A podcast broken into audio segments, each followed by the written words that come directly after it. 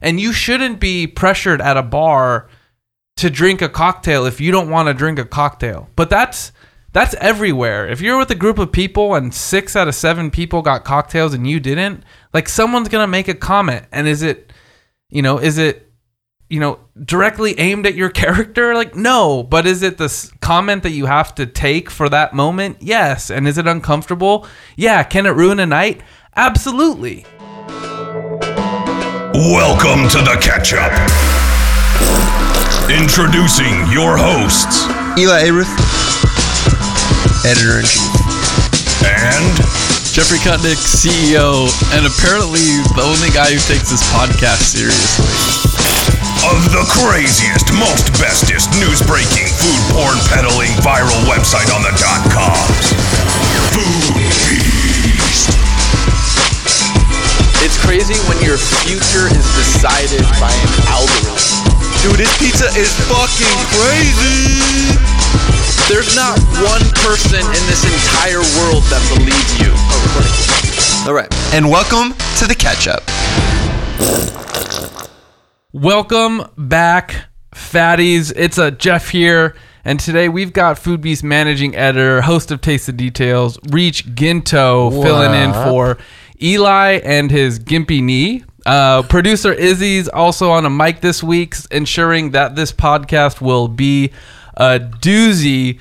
But today, the Food Beast crew is catching up with food and beverage writer Anne Marie Panaringan. or the, the Filipino pronunciation, panoringan. Exactly. who's written for a number of publications, including Modern Luxury, OC Weekly, and recently penned an article for the Voice of OC entitled Spirit Backward Dry Drinking Takes Root, talking about the new trend of zero proof bars and zero proof quote unquote drinking. yes, you heard that correctly. Bars and cocktails with no alcohol.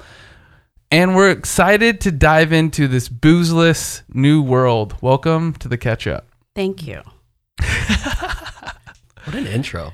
Can can you can you give us the story of your first zero proof cocktail and what it was? I will say, I mean, to be very honest, my first my first experience learning about zero proof was probably at a place in Fullerton in North Orange County, at a place called Journeyman. Okay. it was very high end, very prix fixe, um, super focused on many ingredients in one dish. Uh, the head bartender there, Steven, was very much into making his own bitters and amaros, all the components of cocktails. But he was also very fascinated by the non alcoholic side, since there are people who don't drink. Yeah. And he actually turned me on to the idea of it. And I, that's where I started trying a brand called Seedlip. Okay, and when when was that? And Seedlip, the brand you're referring to, that is the quote unquote non-alcoholic spirit, Yes. right? Like what like what else would you call what, what else would you call it, right? Cuz I feel cuz I okay. I- I was going to tell the story a little later, but it's just like so up in my mind. Like I was looking for these spirits today. Mm-hmm. But uh, they're not spirits. So I I'm go- Spiritless? so I'm going to I'm going to these grocery st- I went to a mother's market, I went to a Whole Foods. And I walk into the mother's market and I look at the aisle of beer and wine and I'm like, "Hey, they say this brand's website says this is sold here." And people have no idea what I'm They were talking you about. crazy, right? Yeah, because I was like, oh, um, by the way, this is what it looks like, and I know it looks like a spirit, and I know mothers, you're a beer and wine only liquor licensed store, but this is a non-alcoholic spirit.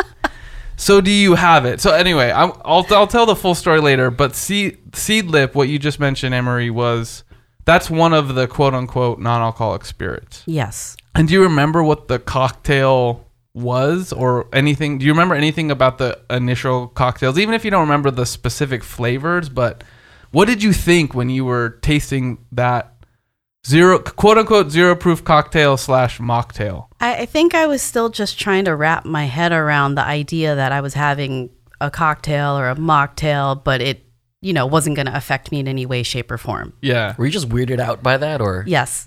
I mean, in a very, yeah, simply correct. I just couldn't, I just couldn't fathom it. Because I think I sit, I'm, I'm assuming, and I don't know this for sure, but I probably sit on the other side of the spectrum because I've actually been drinking mocktails for a long time uh, because I. I don't know if it's genetic, but I was reading about um, there's a number of people who have a genetic trait in which the anything the taste of alcohol, like they just it's pretty disgusting to them to the point where it's not just like oh I don't like red wine, but like oh there's a there's an aversion to what's happening. Is that like people with cilantro? I th- so that's what I was reading. They were describing it in the in the same fashion. Now I don't think I have that, but I definitely have an aversion to the taste of most spirits. you must have saved so much money in your early twenties? I've I definitely I definitely saved a lot of money, but I was also a lot of the time that random guy in the bar that's like asking for a coke and also being served in like the glass that's hey you're not drinking a drink because it's like a tall cyli- cylinder glass and no one or like back in the day all the cocktails were in uh Like you know the- martini or, or the yeah, they're what are what, tumbler. Yeah, then tumblers, right? Yeah, yeah. And so it's like I always would stand out because I'm the only one drinking Hey, with it's whatever. soda guy. It's soda guy. Point at your glass. See, you're thinking saving money. I was thinking more like designated Dave.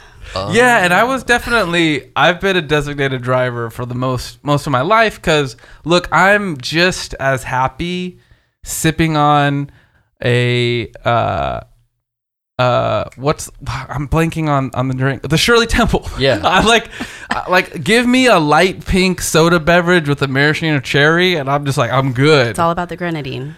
And so, and on top of that, there's been places in LA. So, uh, a couple years ago, um, our mutual friend Bobby Navarro, who r- runs the Food Beast event, um, he took me to he took me on a mocktail tour that he derived. Like it wasn't one of those things where you purchase a tour and and go. so this was a couple years ago. You This was a couple years ago. Think, things were already popping in zero. So proof. on yeah, things have been happening in zero proof, but not to this degree. But to give you my experiences, I went to Hinoki and the Bird, which is you know a very renowned restaurant in Los Angeles. Also went to Gracias Madre. I think they were on kind of like the forefront of you know the bigger investment. Uh, vegan restaurants before they became a real big thing. And both of them had specific mocktails on their cocktail menu that you could purchase. And both of them actually had multiple mocktails.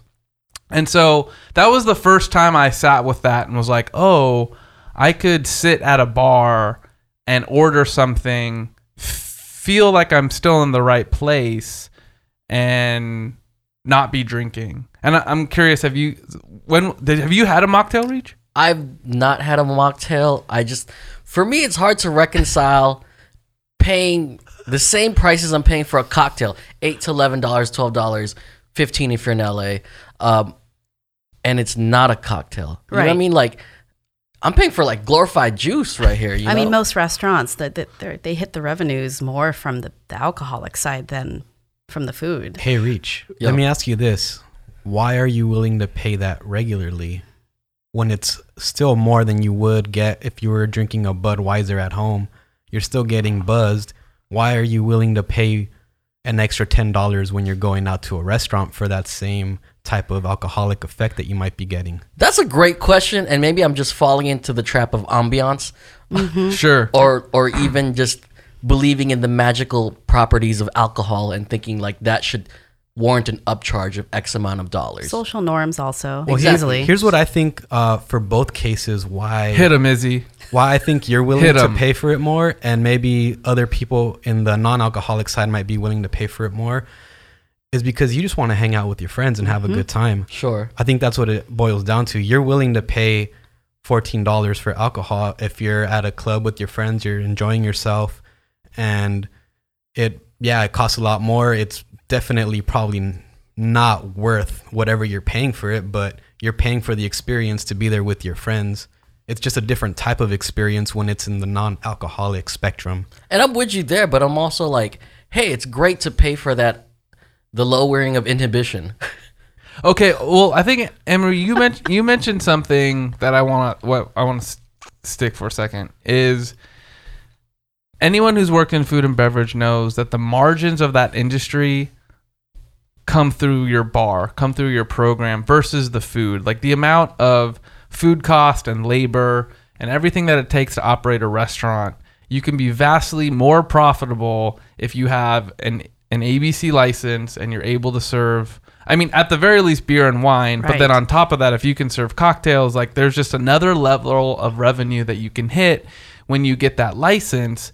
But what's interesting to me about your comment reach is if you actually un- like if you looked at where the margin is on that $14 cocktail, right?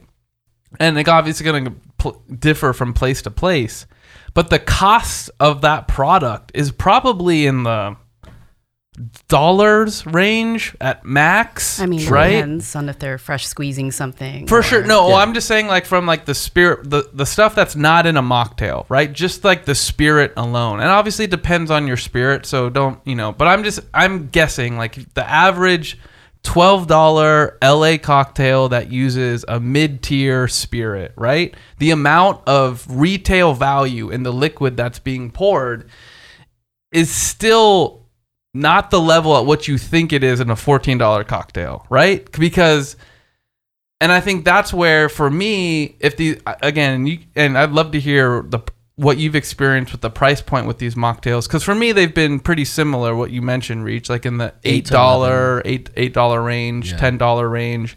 Um, but yeah, like are we? I mean, Do you bat an eye when you pay eleven dollars for a mocktail? I mean, I'm gonna. Yeah, I, I am. I'm totally gonna bat an eye because I think we've been conditioned to say that there are cocktails that are worth X, and a mocktail because you're not getting the inebriation or the deluxe spirit or whatever, you're gonna immediately downgrade it. Me, that's me included. So like I have I have a hard time with it too. But is that because we do we overvalue cocktails? Because like when we look at food, right? And when when a fried chicken, right? When there's a whole fried chicken for $48 on a restaurant menu, right? Are we okay with that? And are but are we okay with the $14 cocktail? Like because if you looked at the cost of the labor and the food product and the preparation, I think the food and beverage tends to be vastly different. And that's why I'm like why are we okay with the $15 cocktail but we're, you know, Well, we're not okay with the $11 mocktail? Isn't correct me if I'm wrong? is isn't there so much that goes into distilling a spirit? I mean, from what, and I'm not the biggest drinker. I've been on a few distillery tours, like, but I haven't. I mean, yes, there is there is a lot. I mean, especially with what we experienced, Reach, you and I going to Guadalajara. Yeah. Um, the farming of agave and bringing that to a processing plant to where they can then put it in, you know, and distill it to bottle it, distribute it, market it, and then drink it. Yeah, there, there's totally a lot. Yeah. But I think it, there's always been this dichotomy for me that's like food doesn't make the majority of revenue in top tier restaurants like the booze does because we're okay with paying the a margin that we're unaware of, right? And again, I think this is good for restaurants. I need these restaurants to to survive off their bar margins. But I'm curious, do we that's why I'm do you guys overvalue do you think America overvalues the cocktail or is it just like are we undervaluing the mocktail and we should value it? And I'm curious on on your opinion there. That's a really loaded question. Totally. Yeah, uh, break it down, unload it. Well, what I was thinking about while you were talking is I personally think it just depends on what you as an individual value. Okay. Before I started doing professional writing, I was all about the food. I really wasn't, I drank, but I never went beyond one cocktail, never went beyond one glass of wine. It was more just, oh, well, here's some food, I'll have a drink. But when I had, when I started researching, going to more bars, trying to understand spirits more, I understood the value of having a cocktail almost more than having the meal because of the I see the time and energy. You don't usually get to see the kitchen unless they purposely build the restaurant that way making your food. But at a bar, there's really nothing to hide behind. And once I realized that there are, you know, when we started getting to an age where, you know, people started calling them mixologists or people started spending 10 to 15 minutes on your drink, things that were way more than three or four ingredients, then my value for the cocktail kept going up and up and up. And I personally started to justify, you know, based on my knowledge or based on watching that person spend so much damn time on my drink. Okay, I, I'm willing to spend more than 10 or $12 on this. I mean, th- there's certain limits, but There's a level of craftsmanship to it that you appreciate. Mm-hmm. Is what it sounds like. I mean, you you appreciate the person working their butt off, you know, behind the bar, hustling for that one drink, and then they still have a whole lineup of other drinks they still have to make. So, I think a big part of it is just what you value, because I didn't used to value alcohol at all. It was just kind of like, okay, I'm having a meal, I'm gonna have a drink too, but now I understand things like like pairing dinners. I went to a beer pairing dinner and I didn't understand it at all until I realized, well, the beer's, you know, the food's complementing the beer. It's not the other way around. Like I had to wrap my head around that. Like I had to wrap my head around, by the way, here's Seedlip. There's no, you know, alcohol in it. Like it, it took time for me to really grasp the concept. But so you're saying people have built up this value for cocktails and uh, spirits, right? I think part of it's also, so, I think a big part of it's also social too. Just the whole thing about, you know, when you're with Yeah. your friends and you want to blend in. But then, so once we bring up zero proof mocktails, how do we take away that hold and value that they have with alcohol and spirits? And how do we get people to start appreciating a zero proof for a mocktail? I think it just takes time, and, and honestly, it's being open minded, and it's. I think it's really hard after you know you you watch commercials and you watch your friends, and you're in your you know whatever your twenties or your thirties drinking, and you know everyone talks about what kind of drink you're having. No one talks about what kind of like, non drink you're having. What kind of juice you having? So I, I think it's really hard. I don't want to devalue it to just being juice. I'm sure it's a very fine mocktail. And it's gotten better and better. I think every year you see. I mean, I see resorts in Orange County, the the high end stuff along the ocean. They have really, you know, they have select like zero proof cocktails. I never used to notice before, but I, I notice that now because I I'm always with someone who does the driving and he chooses not to drink. Yeah, and on my comments earlier, I wanted to clarify like I'm speaking generically, not talking about a specific experience, is that in general, there's a high margin for cocktails and there's a low margin for food. So like my metaphor, right, is when the three the three big uh record companies came together and they said, "Hey, CDs are going to be 17.99." Right? And this is the price that they're going to be because there is no there is no value inherently in what a CD is, but we're going to make we're going to make that value.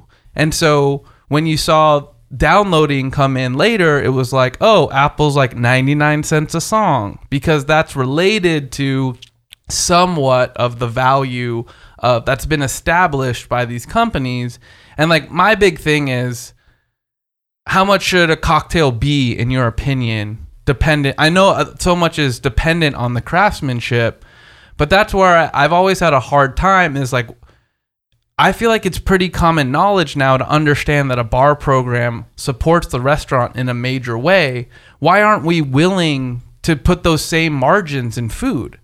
Because is it because of like there's a there's there's fast food available and we've been built to think that there's a a dollar taco is what a taco is worth or a dollar hamburger is what a is what a dollar is worth. And again, I think that when I've paid twenty dollars for a for a cocktail, you know, at a tiki bar in New York, like was it worth every penny? It was absolutely worth every penny. Was it worth twenty two dollars at employees only?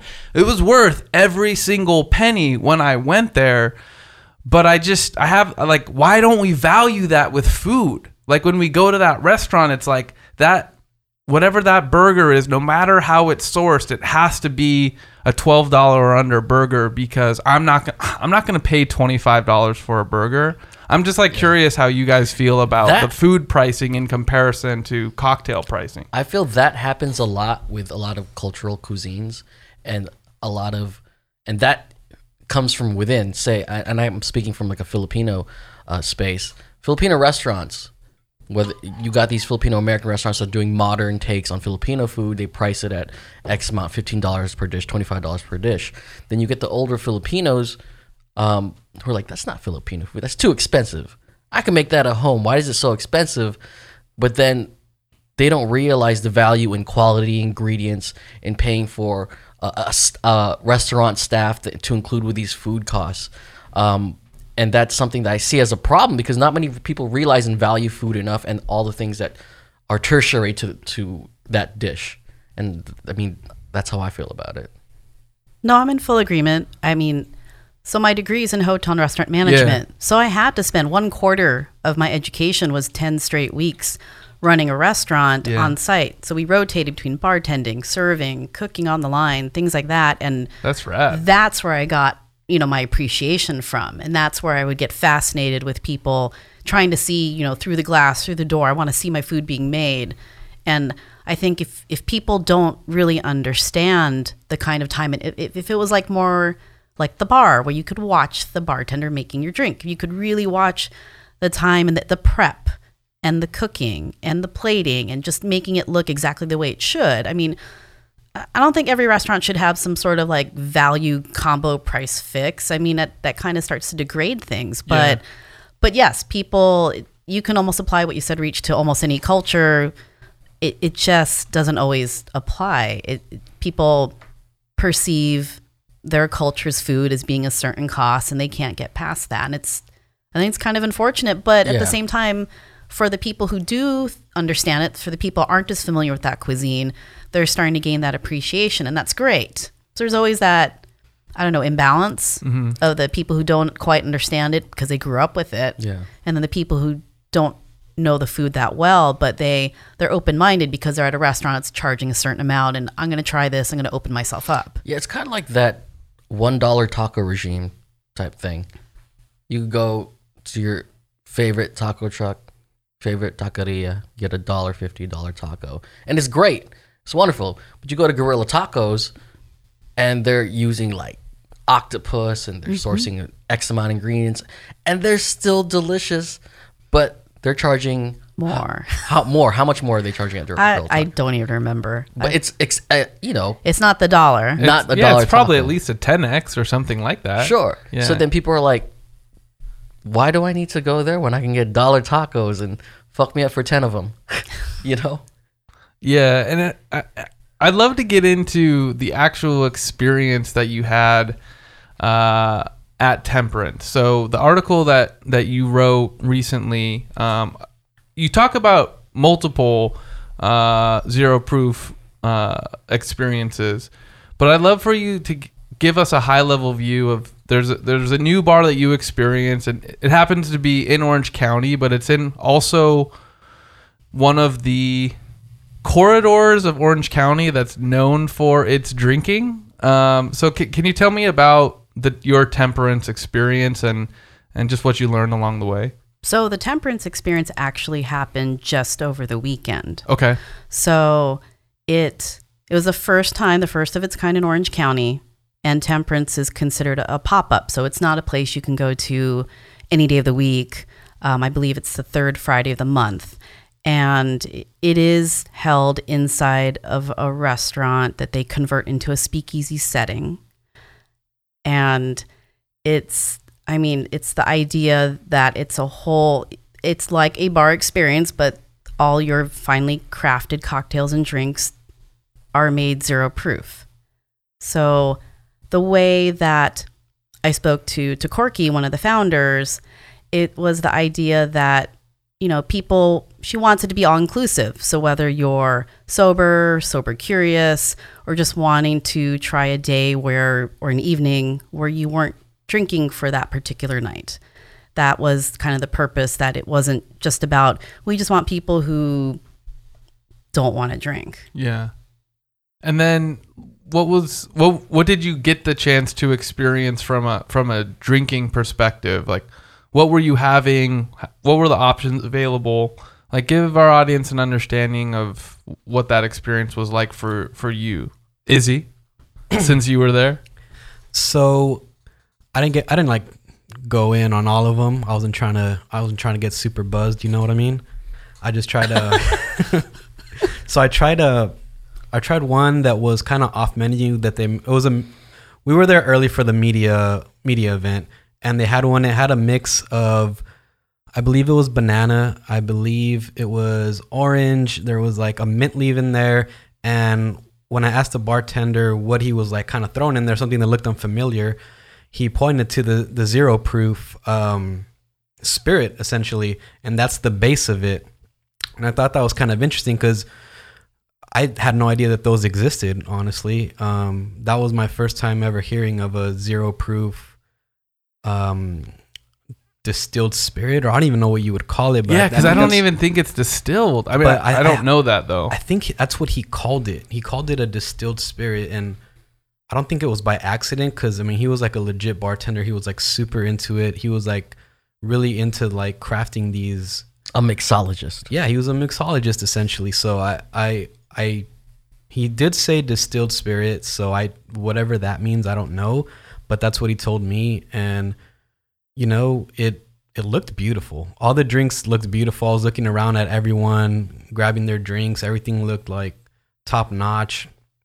So it felt like a like a real drink. It felt like a real drinking experience. Experience, and actually, to me, one of the weirdest well what what a weird experience was to me was usually when I'm covering these kind of things, um, where they're taking the photos, doing the video or whatever, someone off I oh, I guess I should have prefaced with um I guess listeners who have listened before. I, I don't drink. I, I don't I don't drink, I don't smoke. Um so when I'm offered these kind of drinks, I'm like, oh no, thank you. I'm I'm not drinking today or whatever, whatever. I, I always have something different to say, mix it up a little bit. But I was like, wait, I can actually drink this one. So initially, I turned them, I turned it away. I was like, oh no, thank you. And then I, I thought about it. and I was like, wait, I can actually drink this thing, you know. So I grabbed one and I was like, cool. I'm drinking with everybody. It's not like exactly, it's not liquor, but I'm drinking with everyone. I felt included. I was, I didn't feel like I was left out. I think that was something that was pretty cool and kind of important, at least to me, because usually I'm just the guy who's drinking either the Red Bull or the water. And I was able to drink what was being offered as a special item to drink at that bar. And I just thought that was a cool experience overall. So the value you saw was in the, the inclusiveness. Yeah, I think so. Do you feel excluded when you go when you go to a bar with your friends, Izzy? I don't feel um, so much excluded. I mean, obviously, when you go out with friends, like they're usually good friends, and at some point they eventually know, okay, like Izzy doesn't drink, and once in a while they'll be like, hey, why don't you just try this one for the first time or whatever?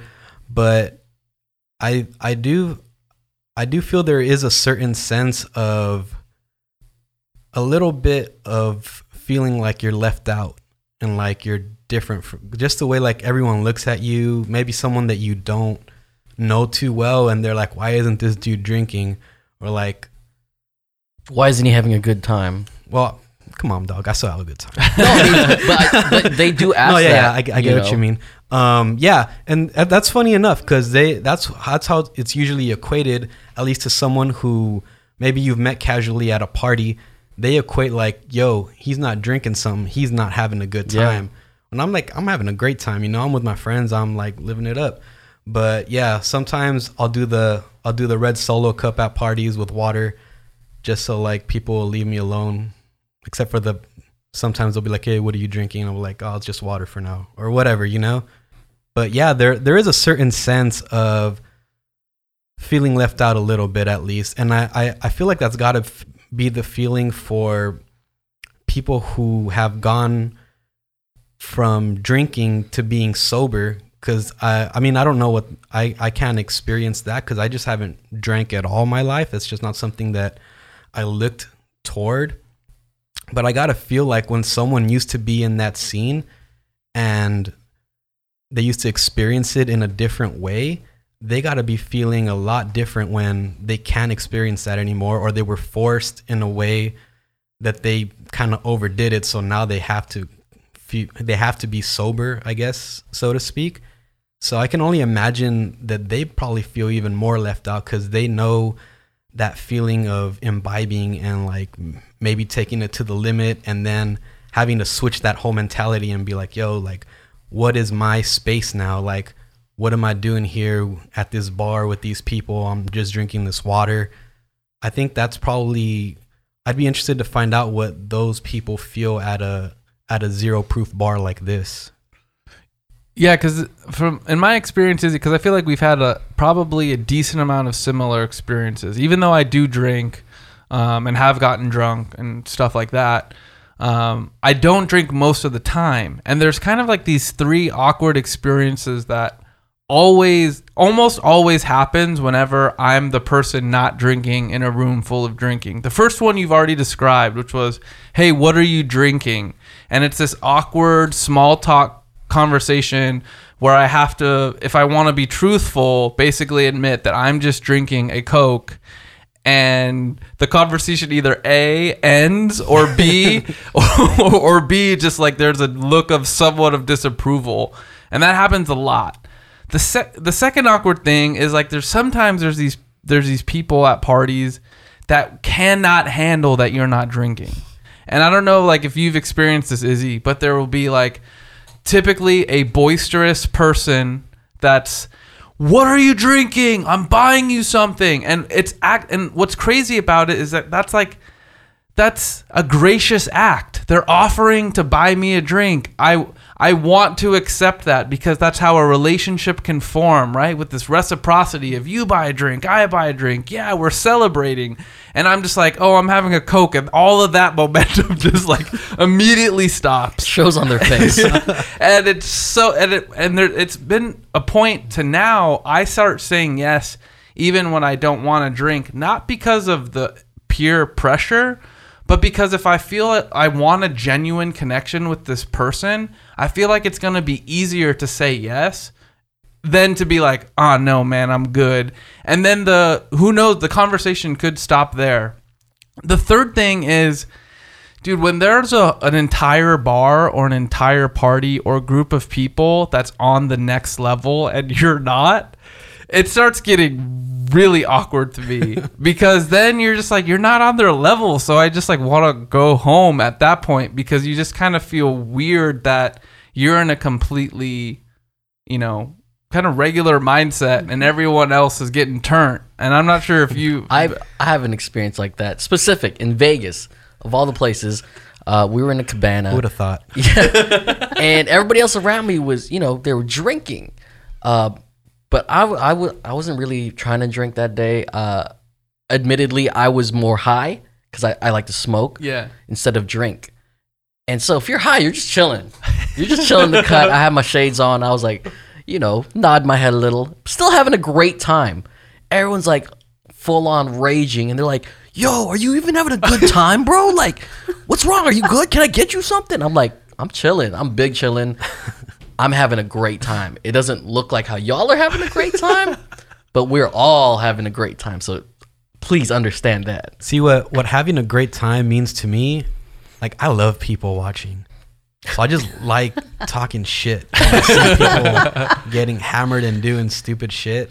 Like I'll just be at the corner at the wall and just like watching it all happen, and it's like fascinating to me just watching everyone interact with each other in certain ways and behave in certain ways. I think that's like super fun. I. I don't know. Maybe I'm in the minority in that. I No, mean, you're I- not. I- I, like, yeah, I like watching people get wasted, like to breaking down the different types of Yeah. and things. But Jeff's right So though. It's fun. like that experience does happen where it's like if you're not drunk, you're suddenly like, "Oh my god, are you okay, bro?"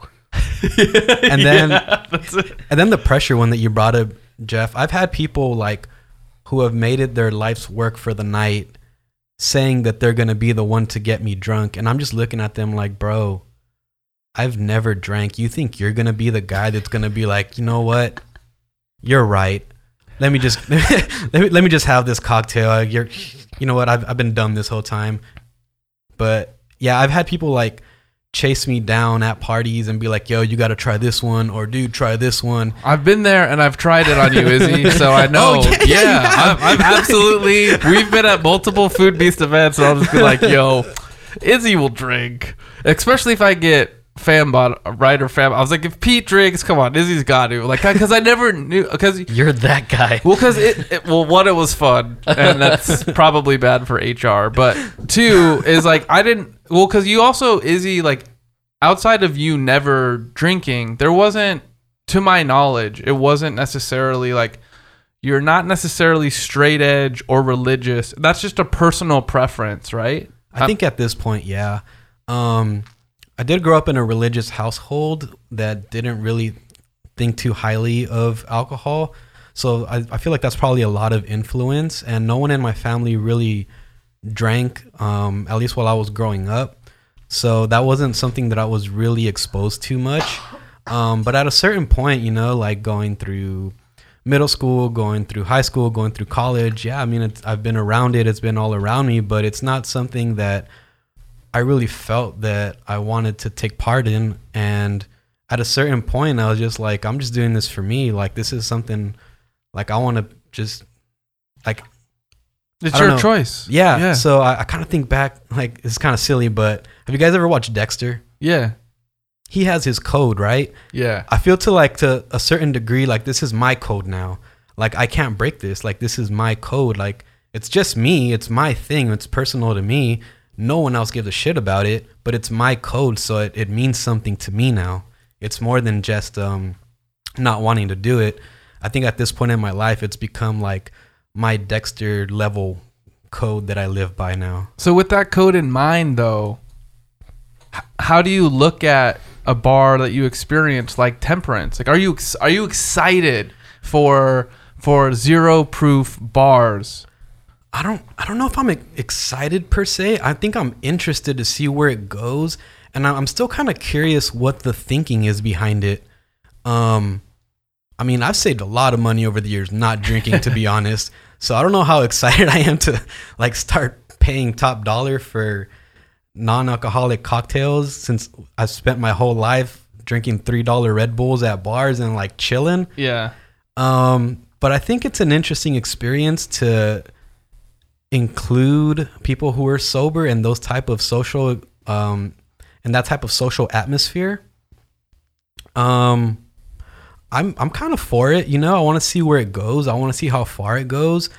Um I don't know if this is a fair comparison or assessment, but I mean a lot of people looked weirdly or looked at you looked at you weird when you were talking about vegan food, right? And this is to a lesser degree or maybe to a different degree, but what if this is something like that, you know? We don't know. This is very young. This is very fresh. Um it's a new idea and I mean, we laughed at vegans. My my personal Foodbeast um, profile would say that I don't trust vegans back when I first started here. Yeah. And now it's like I'm cool, like whatever. I'll eat vegan food. It's great. Like a lot of vegan food tastes great. Like the the idea of it has changed over the years. So I wonder if this will have a similar effect where there will be enough people who who believe in being sober and kind of having sober experiences that maybe this takes off in a similar manner where it's like yo these pop-ups are starting to turn into actual bars. These actual bars are like serving hundreds of people a night or whatever. Like what if that's the that's where it's headed? I don't know if that's where it's headed but i think it's an interesting conversation that maybe it will turn into that someday. The way we all laughed at vegans and said oh what are you eating dirt? Just Yeah. like reach right now saying oh you're just drinking juice like what if like that's a similar kind of Comparison. thing yeah Emery, do you see that as a burgeoning trend on the same parallel as plant based? My gut says no. And it's only because when we think about veganism and, and things about whether we say diet or lifestyle or because my doctor said so, you know, there's people whose lives are kind of at stake. A lot of people convert, not not everyone, but I know a certain percentage change because maybe of, you know, what they've been told about their health. Like I need to start cutting out meat because that's I've been eating burgers all my life. And now it's affecting, you know, my my health down the line. But I think with alcohol, I mean, it's going to take a lot of convincing. I, I think it's a great idea, and I think it could take off. But I think it's going to be even harder than accepting that that veganism is a great thing and, and it can taste really good and, and and that it can grow quite as much. Just because I, I think at least you know from where I'm from or from you know the social circles I'm in, it, drinking is such a social thing. It's not. I, I just don't necessarily see it. I'd like to see it. That you know, I, I really wanted to see it more prevalent, but being social and drinking seem to go so much hand in hand. It's going to come down to you know the way it's marketed, maybe, or the the word of mouth, or or finding someone that you trust, or you know to convince you. I just, I don't know.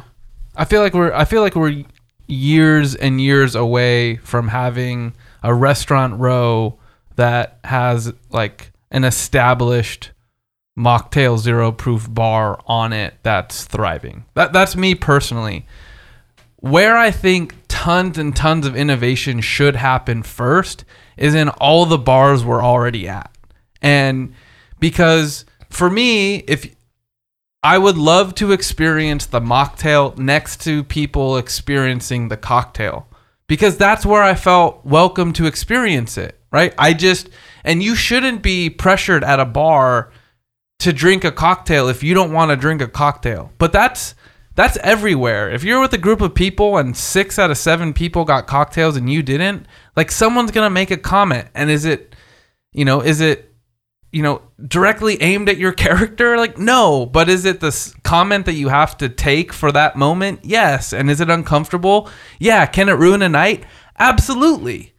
So if you just take that away by like, oh, I ordered this dope mocktail that takes similar premise to what you're drinking, but without the spirit involved, I, I I think everyone could benefit from that. And I just don't know if I'm ready to, to go convince my circle of friends to be like, "Hey, let's go out to the non-drinking bar." Because that because one, they don't understand it, right? And that's why we're exploring it right now. But then on top of that, that just sounds like a lot of work.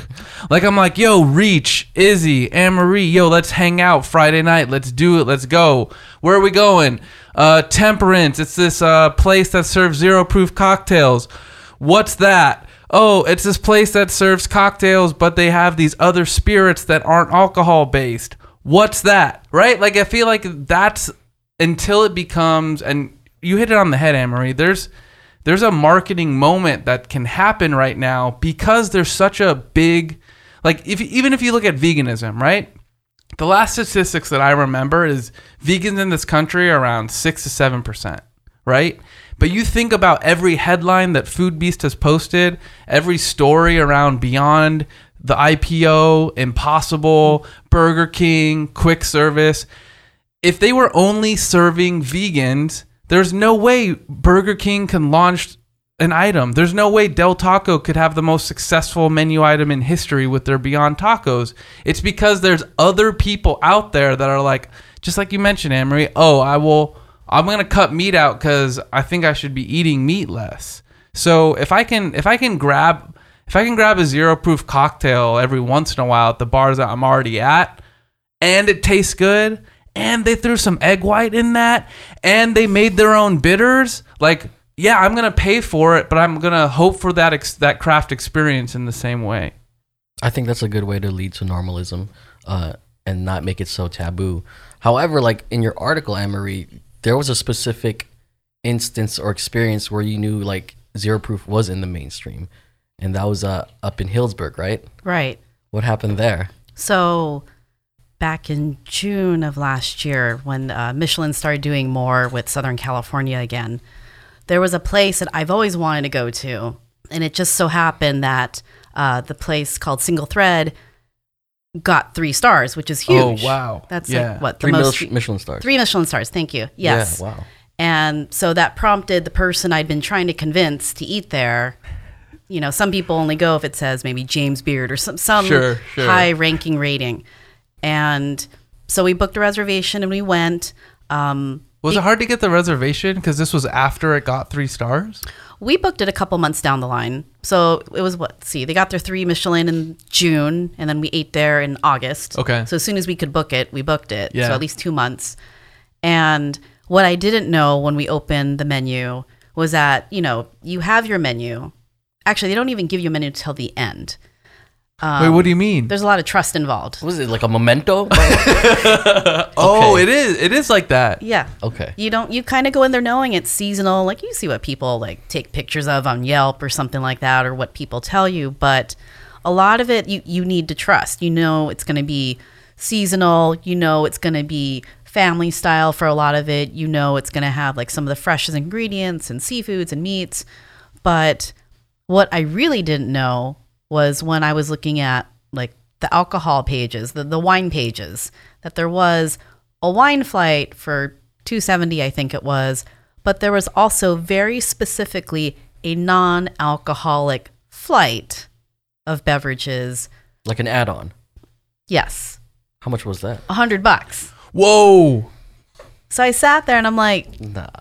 Uh, I I know how I get after like half a wine flight. So I was like, okay, no way I'm going to spend 270, but do I want to spend the 100 and feel like I'm drinking without drinking? And that's when I thought, you know, I, I'm going to give this a try. Like what a crossroads to be at. 3 out of 4 of us did it. Oh. Wow. One person dove into the wine. But we were like, we're going to try this, you know, two of them were driving and so that was more one the one I was with specifically rarely drinks to begin with. So this was going to be kind of interesting. Um, The hundred dollar juice flight. That's what I was I thinking. sound terrible right now. Yeah, I keep calling you. it juice. Yeah, I know, dude. I was I'm- like, oh man, that's disparaging as fuck right now, dude. Like, she's like talking about her this three Michelin experience, and you're like the hundred dollar juice flight.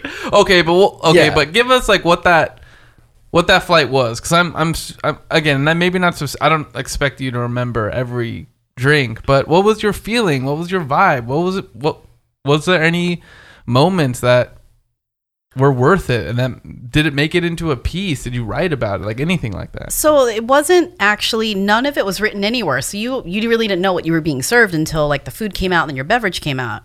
So I was asked every single time a beverage came out, like, so what's in this? Yeah. And they would tell you. So I had things like, what was one of them? It was a tomato water with pickled wasabi and pickled pepper. I mean, it was using very, you know, the same ingredients that were being used in the kitchen, but just being, you know, liquefied or made into a very drinkable form. Um, pineapple sage with preserved lemon. I mean, really great flavors. I mean, it, it does sound a little bit like just having a bunch of juice. No, you know what? I It does. I mean, if, you, if you're just looking at it, you know, just word for word, you're like, oh, you know, mandarin peach, honeysuckle, and hazelnut. I mean, like highfalutin, you know, at some point there's probably some juice in there.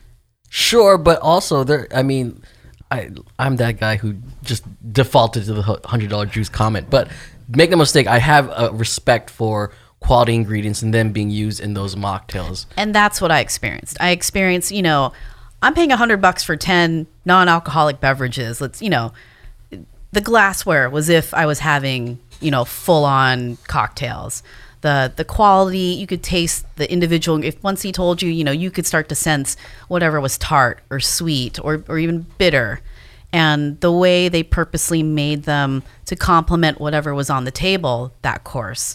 It for me it was completely worth it. But then it also, you know, at the end of the meal I'm like, wow, I just had re- 10 really great beverages because if it was wine, I would have been toasted like a third of the way through Sure. and I was able to enjoy the experience even more and having beverages that I'm sure incorporated some of the ingredients into the food. So it was really, you know, like the ultimate pairing in my opinion and, you know, in my eyes affordable all things considered. wow you actually opened my eyes up because i never really thought about the like zero proof pairings as a way to get more out of your meal because if you did the wine or if there's a beer pairing or a spirit pairing and you're tanked by the third plate and you've got a six course meal like then you've just actually destroyed your meal because how much are you remembering? How much are you tasting? How much has everything shifted because you've already like for me if i have three glasses of wine like i'm done because i don't have a i don't have a tolerance. So as much as some people can have a flight of four or five wines with their meal, I'm definitely not one of them. And I'd imagine there's a decent amount of people like me or like you that a wine pairing might be too much. And so here's a way that is a chef or bartender mixologist recommendation to enhance your experience. I don't know. That's actually like Yeah. I, I've been pretty s- somewhat cynical, but if it expands your experience on that level, and obviously we're talking about, I don't know, a once in a year meal. Is Yeah. that is that That was like our the right- splurge. yeah, the because yeah, I'm not having meals like that all the time. All the time. But if it enhances that, you know, and you're already dropping a couple hundred or more on the experience, like I don't know, I think I think I'd be I think I'd push my chips in and do that too. I think Anne Marie, ex- like breaking down that experience, is is uh, I guess turning me as well because it's a great experience for those who aren't trying to get trashed but also want to value their palates. You know, they want to keep that their palate intact. They want to Appreciate the food. appreciate the food throughout the spending whole experience instead of just being like you guys said, being trashed or wasted four glasses in on a 12 course meal, you know. So I like how you broke it down, Emery. Uh, I'll say two very well, hopefully brief stories. So, I mean, I, I'm not just kind of joking around. I went to a really great restaurant once. It, it had just reopened, like West Hollywood area, and we went, and the wine flight was included, and you know, I'd go to the ladies' room to, to do number one. Do your thing. Do your thing. As one does.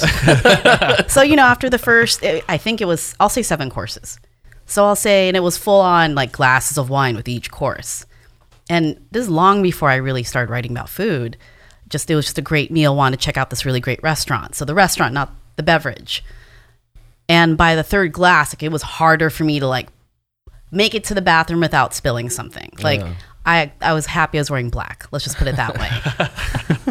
And I remember like holding onto the counter in the bathroom, like, seriously, I don't think I can get through more wine. But then I thought, well, it's rude to like, you know, three quarters of a glass of wine left on a table. Yeah. But then let, let's talk about one or two years ago. I'm at that restaurant in downtown LA at the top of a building. It's 71 above, I think it's called. So I'm there and they're well known for their wine. So the sommelier comes around and I, I feel really embarrassed to say this, but I say to her, look, I know you have a three glass wine flight. I can't make it to the third glass. Like, I don't want to embarrass myself. Is there, can you just recommend like a glass for me that would go well with like my three courses, like well enough? And she said, tell you what I'm going to do. And I felt like this was a really nice happy medium, not zero proof, but just some sort of happy medium. She goes, I'll do a flight for you, but it's going to be a third of a glass. So for your three courses, it's going to be a third of a glass of one wine, a second wine, and a third wine, but not a full glass of each. And I'll charge you for that pairing, or for, yes, for that pairing, but you won't have three full glasses of wine, but you'll get the full wine experience. Wait, but also you're still paying for the three glasses. I was still right? paying, but for me, it was really, I appreciated that. No, for sure. I, I think that's a great It's a half. good I think that's a great hospitable half step to solve your problem. The hospitality would have been next level. She was like, "Let me pour you third third glasses of wine. I'm going to charge you for this premium glass of wine." Uh, but you're able to still experience the coursing. Again, I get why you don't do that. I'm not saying she should have.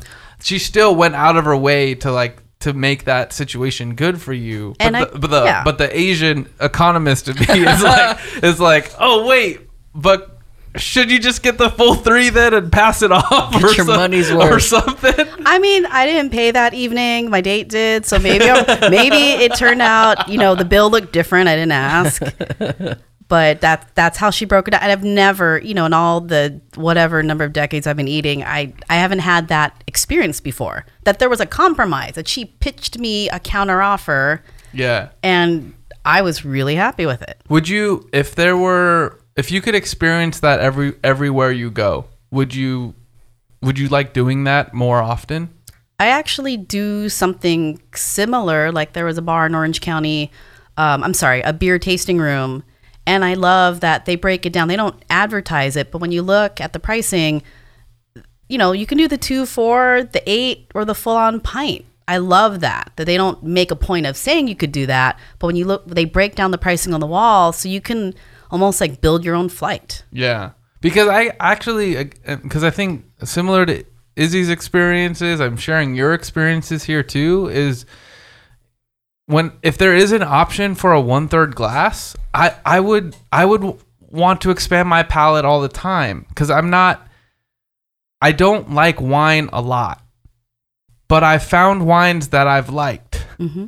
I just don't find them everywhere. And so it's one of those things where, in addition to I don't need three full glasses of wine, on top of that, if I can get more choices to find out what I like, because wine lists are the most intimidating thing for me when you're looking at hundreds of options from dozens of regions and potentially dozens of countries. Like, you know, I only know what I know, mm-hmm. and you know, I've we both have friends that are sommeliers, but like, yeah, I'm not, I'm not, I'm never gonna be a master one som. Like, I'm just, I'm never gonna know enough. I don't like wine enough. But if I have an option to taste three wines with my meal and they were a third of the glass, and I didn't feel like I was wasting it, I don't know. I'd be all over that. Reach, would you, would you be into that, or is, I you would- want the full glass? No, no, I would be into it because uh, my experience with wine pairings is be, like fourth glass in, I'm like ready to just tap out.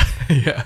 and the feeling of just being X amount of courses in, you're starting to feel full and you're wasted.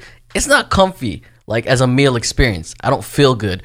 Never mind the fact that I'm tasting exquisite things with my palate, but the whole feeling is just uncomfortable for me. And if I could have a third of a glass of wine, I'm taking care of my palate, but also taking care of my overall experience. So I'm for that. I like that too. Well, I I put some ice in glasses because I want us. So let me finish my story that I started at the beginning of the pod. So I went on I went on the hunt for these non-alcoholic spirits. You have to go hunt for it. I did have to go hunt for. it. I did think it was going to be easy because uh, so um, with some of uh, the articles that um, Anne Marie introduced us to, one of them was from the Washington Post. They talked about Seedlip. We had been pitched on Seedlip before. I don't think we covered anything, but I kind of marked it in my brain. I was like, "Oh, this is interesting," and I was like, "Okay, I'm gonna go see where I can go find it." Went onto the Seedlip website went onto their store, their stockist, store locator, found it theoretically on the mother's market right next to my house. So I was like, great, went there. I already told you guys had trouble finding it. Then went to Whole Foods, which there's a giant Whole Foods in Long Beach now. So it was like, you know, it's probably four or five times the size of the store that I was in previously. So I was like, all right, well, they're going to have a larger beverage section. Maybe they'll have it interestingly enough, I talked to someone at Whole Foods and they're like their specialty buyer, and she was saying that they actually dropped the Seedlip product because of potassium sorbate is in the ingredient deck. I have no idea what potassium sorbate is. I did some light researching online and it's found in like a ton of pro- products. It's a preservative of some kind. So I can't speak ill will or not, but it was definitely weird for me that I was like, "Oh, I'm looking for this emerging spirit that's not a spirit." And then this person at a Whole Foods is like, "Yeah, we dropped it because of ingredient." I was just like, "What am I drinking then?" anyway, so but but she was like, "There's a Bevmo across the street." So I went across the street. I was trying to Seedlip for the third time, and the guy's like, I don't think we have that, but come with me. So he took me to the aisle where I picked up something that Emery, I believe you had said you've been at least introduced to the brand of people using this spirit in non-alcoholic ways, um, and it's at le- it's spelled like liars, L L Y R E apostrophe S, which I'm assuming it's pronounced liars, but I don't know. Yes. Okay. But I also think that's very ironic that a spirit that's not a spirit is named a liar. Like, like that. That just like is super ironic to me. Oh, I see that. Um, but it is spelled L Y R E apostrophe S. So I brought two of their spirits, and I wanted to try them live on the pod. Um, This is what it says for this. I have the American malt one, the dark one. yeah. It says It's an exquisite melange of natural extracts and essences sourced from the finest spices, oak, and smoke extracts. So it sounds like there's a lot going into this. Yo, read that. In, read that ingredient deck. Like what? What's in a spirit that's not a spirit? All right. So this is the American Malt, the dark, non-alcoholic one from Lyre's. Ingredients: water, glucose syrup, sugar, caramel sugar syrup, natural flavoring, uh, citric acid, and potassium sorbate. Cellulose gum for a stabilizer. Well, there's that potassium sorbate again. But like, what are we drinking?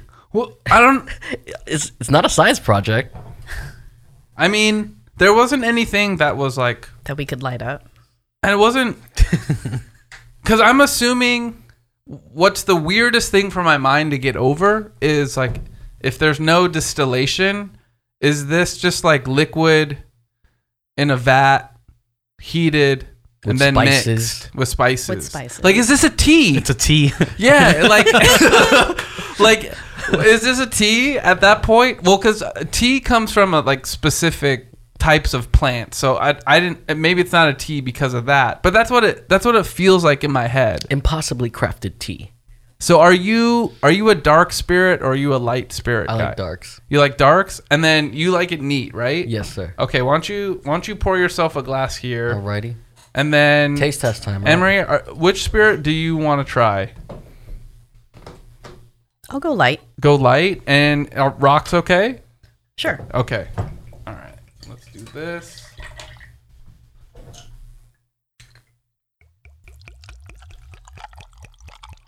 And then Izzy, can you open up those or can reach or and anyone who can reach open up those mixers. So I did I did bring a couple of mixers with us as well. And I wanted to you know, and you can drink yours neat reach. So cuz I'd actually li- like for you to do that before you put a mixer in because I mm-hmm. definitely want to try mine before mixer. Yeah. But I also have mixers. So I got ginger. So in case you wanted to compare it to like a Jamie and ginger. Oh, that's my go-to. Okay, yeah, because I remember I remembered you ordering that before. So I got ginger ale. I got some vodka tonic. You're Anne-Marie. you're so thoughtful. You're a, you must be a great boyfriend, Jeff. The little Thank things. you, thank you, man, thank you. but I got I got tonic for us, Anne Marie, just Okay. so we can kind of compare it to a vodka tonic. But let's uh let's try this. Let's try this spirit and react live. Cheers. To, uh, this is the, this is my first time trying this spirit. Izzy, do you want to get in on this? I'm good, man. I'll watch you guys. All right. Are, oh, are you not wanting to get in because it's still alcoholic, even if it's non-alcoholic in nature? Are you not having a good time, bro? What are you drinking? I, I had my I had my fix at, at Temperance. I'm good for the week okay. until the weekend. It smells. Has a deep aroma to it. Very caramelly. I'm, and I don't have like the the dark smell. one. well, I have what the do- dark what, one. What do you, what do you smell? Yeah, Reach Reach has got the um, quote unquote the American malt from Lyre's. Anne Marie and I we're trying the White Cane Spirit. and I, I'm definitely smelling the sugars and the caramel in this. just smells off like a science project. I mean, I don't drink a bunch of G and T's or anything. Can I so. can I smell yours, Reach? Yeah. And can I try yours? You could try mine. All right, so oh, this there's definitely a there's definitely a different smell the caramel with Yeah. you get the caramel off the cuff with this one. because you got that sugary stuff in Yeah. there. So that's and it looks appropriate. it you taste the sugar. Uh, so tasting yours, there's also Smoky. smoky. Smoke. Yeah. Okay. So gut reach, gut reaction. You try. You tried the, uh, the dark, the Lyre. What is it called again? American. Lyre's American malt. you tried the American malt. What do you What do you think? Taking one more sip, and I a I like the Jameson still. Okay. Okay. But like, don't. Oh, I know. I know. Our brain is going to immediately Yes. compare it. yeah, yeah. But just as like a beverage As itself, itself. like what what what do you think? It tastes like tea. It tastes like tea. It's like tea. I mean, I think these are really more meant to be mixed with other things. Sure, so let me to have ahead. it straight, I think, is almost unfair. okay. All right, I'm gonna, true. I'm gonna pour the ginger ale with this, All right. like a Jamie ginger. I'm might need more of the white cane. Okay. More white cane. Got it, Anne Marie. How do yours tasted like? I'm. I me- don't let me have a try lot of yours. words. I'm a pretty verbo- verbose person. That's kind of. Let me try yours, Jeff. Let me let me let me because there's been some ice melting. Let me just pour it a little more just to make sure you can get that experience. Oh, I did, okay. yours I- doesn't smell that pleasant. Science project. Right. Maybe my maybe my smelling is just poor, but I didn't really. I didn't hate the smell. I don't like it. It sounds like. I mean, it tastes like when you when you get an otter pop and you leave it out in the sun and it melts. So and you get, try to salvage it. get some plasticky in there. Yes, it's like or- plasticky and it just lacks a little bit more flavor. Wait, what do you mean when it melts? Like and then you salvage it. You put it back in the freezer? yeah, Yeah. yeah, Oh, so you're saying like oh, so like the packaging got into the flavor? or just something. The sun It's just off. It's off. You know.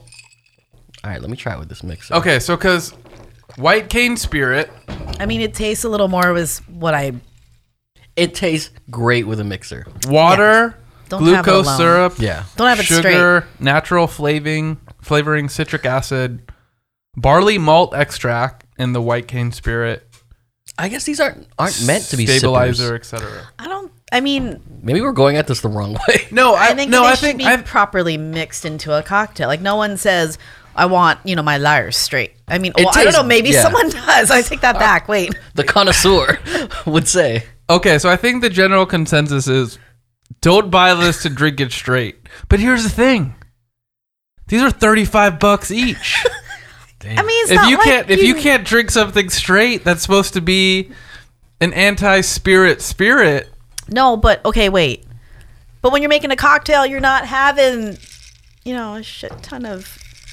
I mean, it's like an ounce, a half Sure, it's ounce, an it's ounce. whatever the Yeah. thing Yeah. is. It's It's, an- it's a mix of things. It just it tastes great. you Definitely- gotta mix it with something. yeah, it has so that's the consensus. Is it has to be I still thought it was I think we did the right thing in trying it without the mixer. You have to You try it have to try Yeah, cuz we have to know what's like going Yeah, yeah. into it. Absolutely. But that being said, for those listening to this podcast, don't do it. Just just mix it with what. But so, did you try mixing it, Reach? yeah, I, I I mixed it with the ginger and you guys ale. both and you guys both liked it. I like it a I liked lot. it better. Yeah.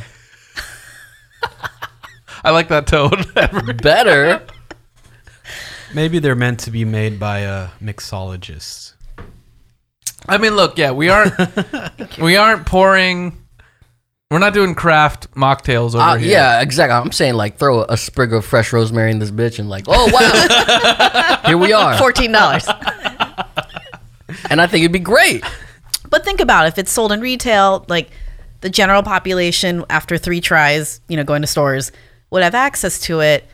They're gonna want to take it home and try it. So I get it. It's well, no, I don't get it really, but I I look. leave it I, to the pros. I see the value of the zero proof in what Jeff is saying, where it's like, hey, for those that don't drink, like Izzy or whatever, and they want to feel inclusive, like have some zero proof or some mocktail options on the at your regular bar. I think there's great value in that and feeling have everybody feel inclusive. Reach, do you feel like in 10 years after you've started to see this more places and you're hanging out with a friend in LA on a Tuesday, had a long weekend, not really trying to get anything, right? Yeah. Um tr- trying to get into anything, I should say. And there's a and there's a zero proof like three cocktail menu uh, where you're at. Like, does that interest you? You think in the future? Like, yes. Does it interest you now? It it interests me now. Matter of fact, yesterday I was at a restaurant. I was with somebody, and she was like, "I just want something that tastes like a cocktail but doesn't feel like a cocktail." That's really what she said. yes. And she's like, "Can you just get like a soda water and s- get some like cranberry and spritz it in there or whatever, like something that makes it feel like a cocktail?" And they're like, "No," but she's like, "But you guys have a bar. You guys can't do that." They're like, "No, we we can't help you with that." Wait, really? Yeah. Was it corporate or was it just like mom and pop? Like, what are we talking about here? I mean, they have like a, a handful of locations, but not like Sure. super corporate. But but they were fussing about not putting alcohol into a drink. They were more like we They can't don't- we can't make your soda water with a spritz of cranberry on it. But hey, here's a three dollar strawberry mimosa. Mm. That's what they What? i- What place is this? Bossa Nova. What? They have a full bar and they can't make you the simplest mocktail in the world. I, I wish they would have, but they they couldn't. So they couldn't, said- or they did it. I'm I'm thinking ladder. I'm thinking they did it. I'm thinking ladder. So Um. because then they're like, all right, well here's this three dollar strawberry grapefruit passion mimosa. They wouldn't know how to ring it up. They're like afraid. That's probably the only thing, really. They just know. didn't know how to ring it up, and they're like, ah, we just won't do it. But see, that answers your question though, because like there is a need. There's a time for it. there's a need and a time. Like, who, uh, if I don't want to feel something like I'm drinking a cocktail, but I'm not trying to feel some type of way, like sure, like give me a give me a mocktail.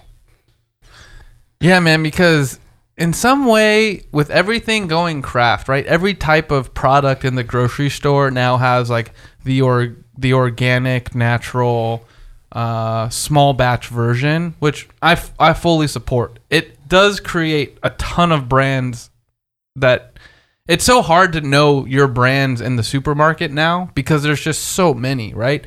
Every every supermarket has its own private label plus all these upstart brands that you might see in a Mother's or a Whole Foods or and you won't see at a Food for Less or an Albertsons, whatever. But I do think this craft movement towards beverages, not only just on the zero proof stuff, but like because I don't really drink, like I, lo- I love soda and I shouldn't drink as much as I probably do. But the amount of options that exist now are just crazy, like crazy. You want imported soda from South America, it's available. Like you want the craft batch soda from Portland, Oregon, it's available. I don't know. So we're in some ways there's more options than ever. How do you guys feel about that? And loop zero proof cocktails in that is is the amount of beverages available at any place good, bad, or why? I mean, I like options, but that's like opening the Cheesecake Factory menu. Like, you just, there's just so much to choose from, and you just don't know where to go with it. Or like a wine list. You're like, I only know what I know. And then you need someone to guide you. So, I don't know. It's weird that you mentioned soda because in my head, I was thinking about how much I used to love soda, but I cut it out. That was my personal choice to cut out soda. Yeah. But my substitute, I'm just obsessed with like club soda. Sure. I want the fizz, but I don't need the taste. I think Cheesecake Factory's menu is great. Options for everybody. So if I see myself in the future where I'm like, let me get a white grape Aperol spritz with a premium ginger ale, rosemary sprig on top with a dash of pepper, and it tastes great, I'm like, That sounds like a great mocktail. let me have it. that was off the, That was off, Off the the top. That was off Damn. the top. Reach. off the top. Mixologist in training. Have you got Have you guys heard of? uh So we Costa went. Our writer Costa went to the fancy food show. Also, also my girlfriend was at the fancy food show Up She- north? up north in in SF, and she texted me. There's this company called H2 Ops, like hops, but like H2O. Water hops. Yeah, so it's what it's hop water. So it tastes like beer This is bitter. and it's carbonated, Mm-hmm. but there's no alcoholic content. Interested? Yes or no? No. That was so fast. I don't like hoppy. I'm not. I'm the non Yeah. IPA person in the room. So Look, if you're gonna drink beer for the taste of it, one, what is wrong with you? and two, what is wrong with you? Like, no, people drink beer to get wasted or No, to, to, to, to no, that's not true. Reach. That's a beer tastes gross just for ha- if you're drinking it for fun. okay. Okay, here's the thing. Do I agree with you? Yes, but do I think there's a ton of people who specifically like hops taste? Yes. Me, I'm not that I know, people. yeah, I know, I get that, but how else can you explain just the triple hop IPA crate? Like, just it's so there's so much hops everywhere. But hop water? That sounds Okay, disgusting. I know. Okay, I, I think so too. But again, trying to play devil's advocate here is is that the mocktail for beer, right? I guess. I mean, if if White Claw can have a space, I tasted Well, White Claw but for the I- first time yesterday. and It was it was cheeks. It was terrible. You hate it? I hated it. Okay, break it down. It was just It's the it's the biggest growing segment in all. six hundred million dollar segment they own in, in in that seltzer alcoholic sp- seltzer space. I I, I could be Who, wrong. White Claw? Yeah, I could be wrong. It's maybe a figure that I pulled out of my head, just like a rosemary spray. But I feel like it's like that. But anyways, so you had White Claw for the first time. it was cheeks, bro. That that was See, it was terrible. I, am not sure if just I'm not up with the lingo. Like It when was you- terrible. It was I know when you cheeks said meaning when, is like- it's I know, butt cheeks. I know, Okay. I know, I get that, but like Okay, I was I, wondering I too. thought that was a wasn't positive. I thought that was a positive. Like, oh, that's cheek. like, Like chic, but like like good butt cheeks. I don't know. I don't. I'm not with it. I'm not. it was terrible. Okay, but what makes you what makes you say it's terrible? Here, here's the, here's terrible. here's here's the funny story that I have. Okay. is my my mom does not drink that much. So that's part of the reason why I don't drink that much. My parents opened up alcohol when I was a teenager and said, "Look, if you want to try it, try it. Go ahead. Don't get drunk, but try it." And I think because it was semi allowed, right, in the home to just like try it, there was never this taboo of like, "Oh, I got to go Get drunk. Go get drunk Yeah. because like theoretically I could and there wouldn't have been even though they told me not to, it wouldn't have been the craziest consequence when they open up their very small liquor cabinet of like they had a whiskey from the 90s like Jack from like that literally just stayed untouched. Um and it's a Sunday morning at 11 o'clock, and I come over to my parents' house. My mom's reading the newspaper, sipping on a White Claw. Ooh. And what? And I go, Nancy Kimio Kutnick. it your is hands on your hips. It is before noon. What are you drinking right now? She's like, "Have you had White Claw?" Which is so funny of an interaction because obviously, like anyone in the in the millennial, Gen X, millennial, and even Gen Z now, I think feel like, especially obviously in the food and beverage industry, you know it, but it's just taken everything by storm, right? There isn't there isn't a, a beverage that has had more success in the past couple of years than seltzer. And so she feels like she's introducing this to me, right? So she's like, not with it. "Have you had Have you had White Claw?" You didn't know about it? And so I was like, "Yeah, well, yeah, well, I've I've had it. Like, but when did you know about it?" She's like, "I got introduced to it recently, and it's only five percent, so I can drink it at any time." I was like, Damn. who are you, mom? and look, she's also like nearing the like don't give a fuck retirement age to where like even if she even if she did want to drink a bottle of wine, a What's it to you, Jeffrey yeah, I'm like, yeah, what, who who am I? I'm not judging.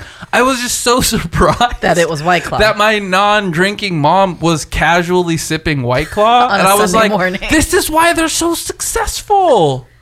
Marketing. The marketing. Well, but What not even say? the but not even the marketing though, man. I know you don't like it, but I'm saying there's a lot of people that just love it. They love the taste. They love that it's just light, airy, and lightly flavored like La Croix.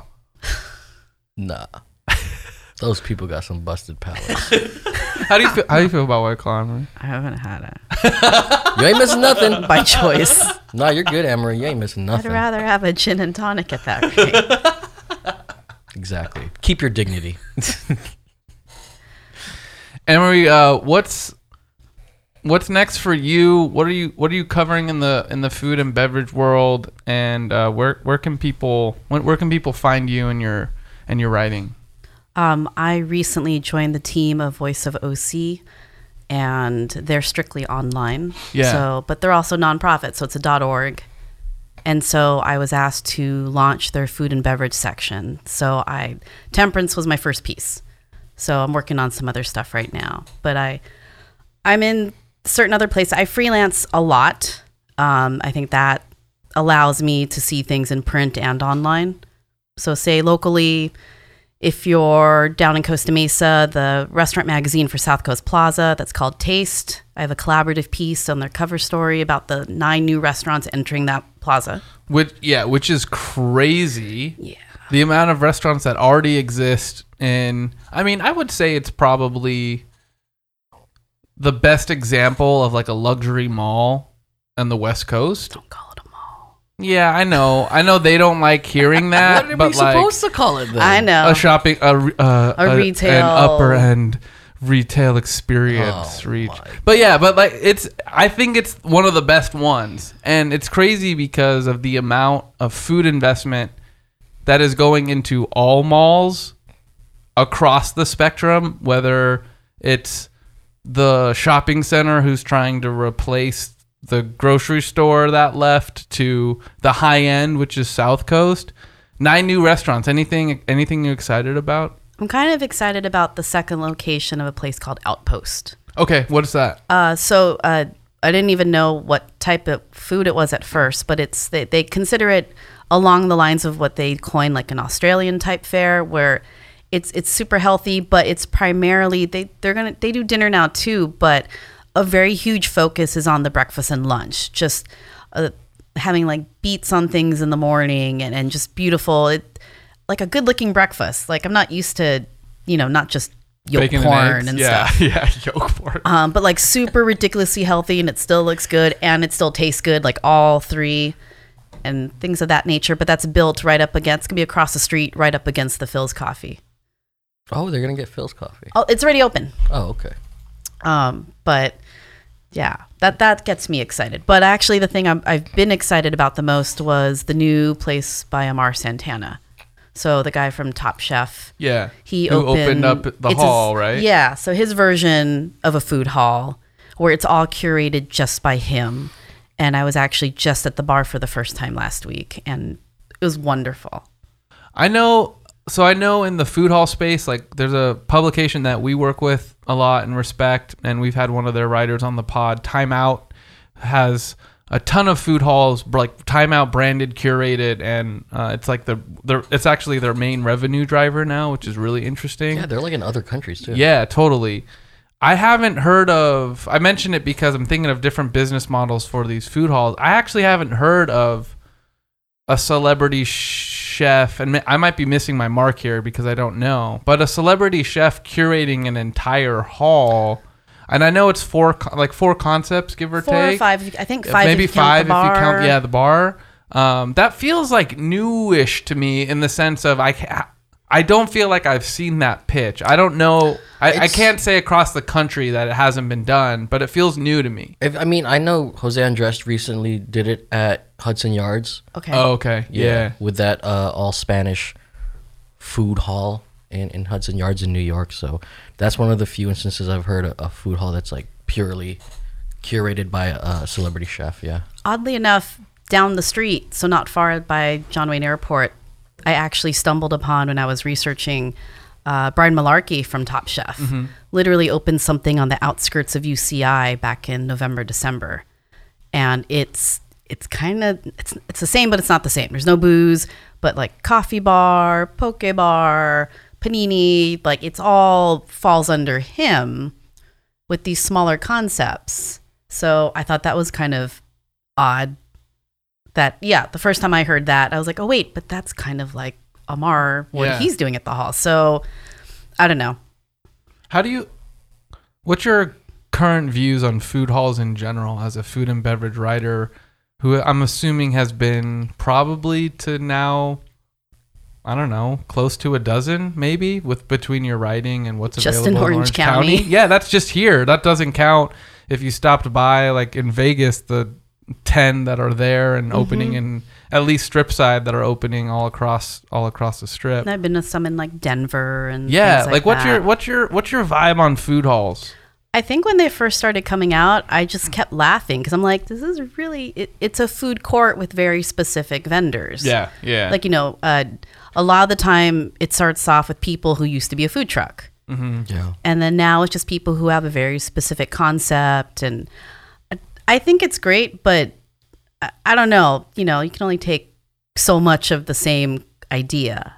I think some places do it better than others because I'm the person that's going to go there and not just look at the food, but like, is there parking?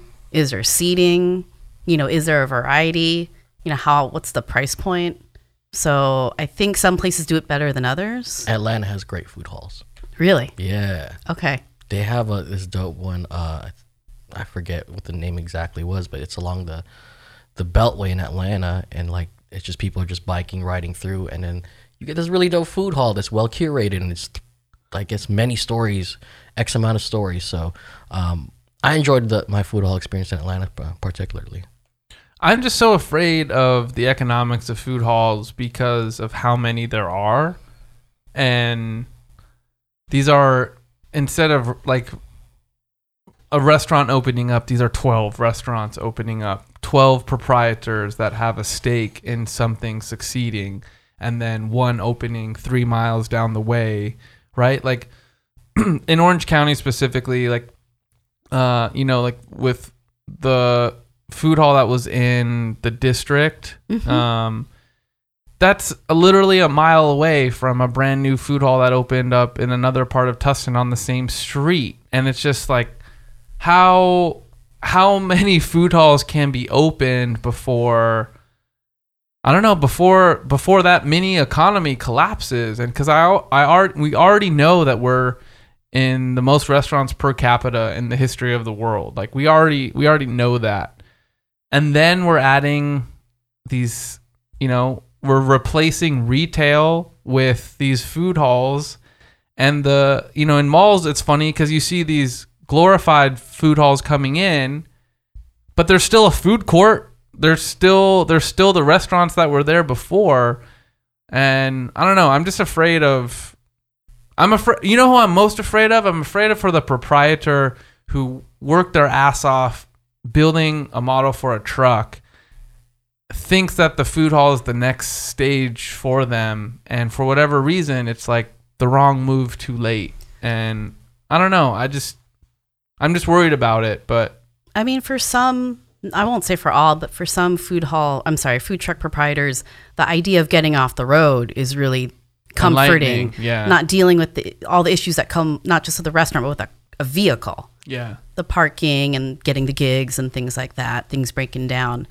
But I think when you have, so the thing with food trucks is what always worked for most of them is to have the variety. So one food truck is great, but when you have two or three all put together, a roundup, then the person that's coming will be like, "Well, I don't feel like this, but I kind of feel like that." They they want that variety. yeah So the food hall enables that variety, but I think Orange County just has a lot. Like, Yeah, well- a lot. because like the variety at what cost right because i know we want options does it does it survive i don't know there's just so so many I think as long as you're curating them with enough variety, like you're not getting ridiculously redundant, like that that that you know doesn't turn into like a McDonald's in every corner. I feel like, and there's nothing wrong with a McDonald's. Sometimes I want my my fries, but like, you know, if the two Tustin concepts have too many similar things, hypothetically, mm-hmm. because I don't I don't think that they necessarily do, but Yeah, I mean, a food hall is supposed to be a carefully curated, unique experience, and I think ubiquity will be its downfall. Anne Marie, where uh, where can our audience find you? Instagram, Twitter.